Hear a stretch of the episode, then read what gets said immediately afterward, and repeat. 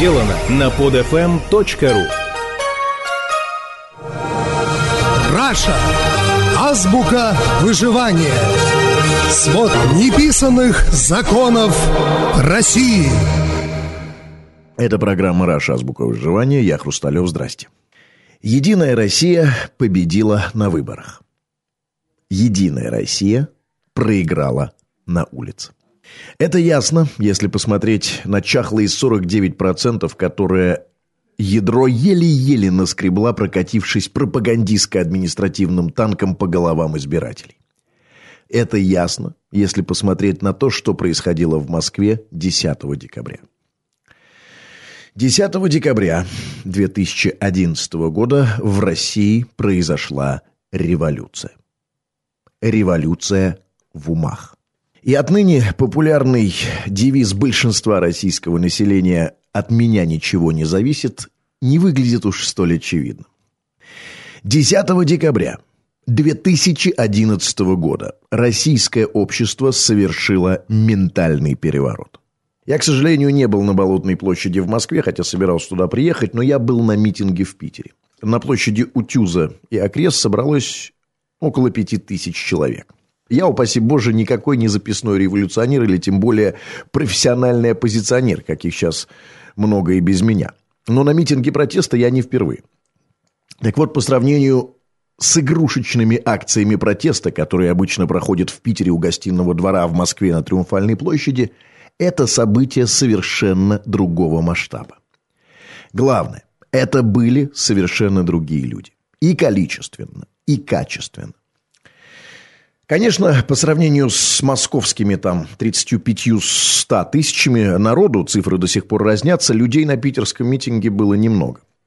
Тысяч пять, как я уже сказал, ну, по некоторым данным, до 10 тысяч, но мне показалось, что их было не больше пяти. Но такого количества людей, которые совершили телодвижение не ради того, чтобы попить пиво, пожевать суши, пошопиться и потанцевать, а бесплатно, не ради плотских удовольствий постоять на холоде, только из чувства собственного достоинства, я не видел давно. Ну, с 90-х годов точно не видел.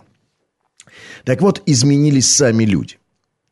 Один мой приятель в телефонном разговоре, ну, когда я ему сказал, сколько людей вышло на улицу, иронически произнес. Вот, говорит, как люди свой выходной проводят. На что я не менее иронически заметил, что, мол, конечно, уж лучше побухать. «А что ты думаешь, на митинге они пиво пить не будут?» – парировал он. Э, во время митинга я не стоял на одном месте, а наоборот, протискиваясь сквозь многотысячную толпу, обходил трибуну со всех сторон. Там и справа было на площади, и на другой стороне.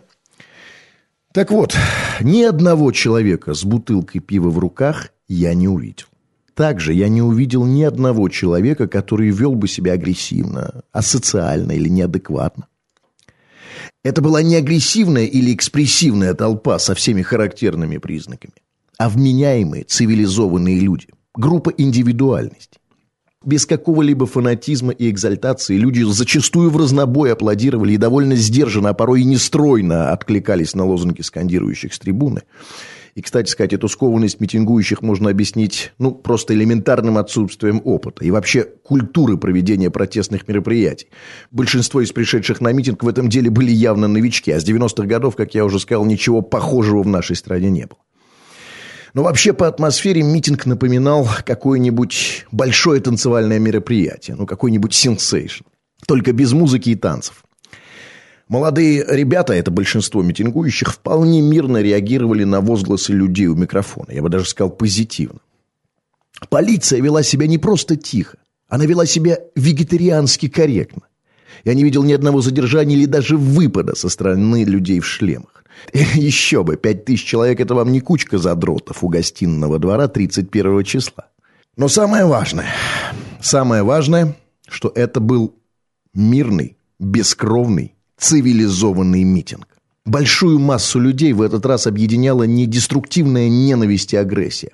Их объединяло что-то новое, чего никогда не было. Какое-то чувство единения. Люди, вышедшие на митинг против нечестных выборов и Единой России, почувствовали себя Единой Россией. По-настоящему Единой Россией. Так вот, главный вопрос, который при этом задают наши аполитичные скептики или принципиальные равнодушные, коих в нашей стране по-прежнему большинство, звучит так. Ну и что дальше? Ну вышли. Ну походили. И чего изменилось? Так вот, дорогие друзья, ваш вопрос неправильный.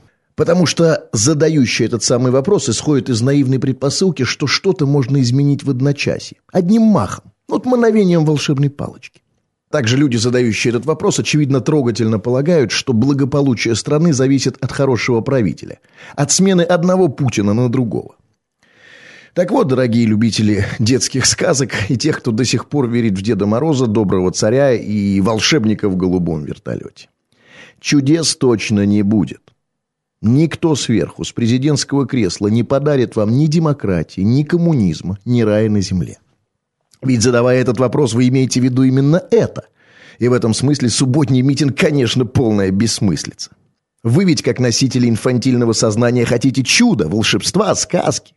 Вы хотите мгновенных перемен, не так ли? Ведь долгая ежедневная гражданская работа – это не для вас. Есть только два состояния, в котором вы способны пребывать. Это либо кровавая революция, либо глубокий сон. Либо все до основания, либо бухать и баиньки. Но если это так, тогда, извините, нам с вами не о чем разговаривать.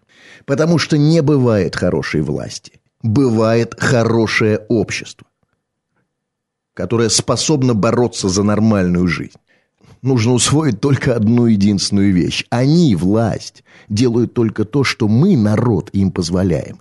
И никак иначе. И отвечая на вопрос, что же дальше, я говорю, что это зависит только от нас. Будем с вами отстаивать свои права на свободу, честные выборы, достойную жизнь. Будет все хорошо. Не сразу, не завтра, не по мановению волшебной палочки. А не будем отстаивать. Ни Путин, ни Немцов, ни Навальный вам всего этого не даст. Вы спрашиваете, что изменилось? А изменилось главное. С 10 декабря 2011 года мы поняли, что мы не лоскутное одеяло.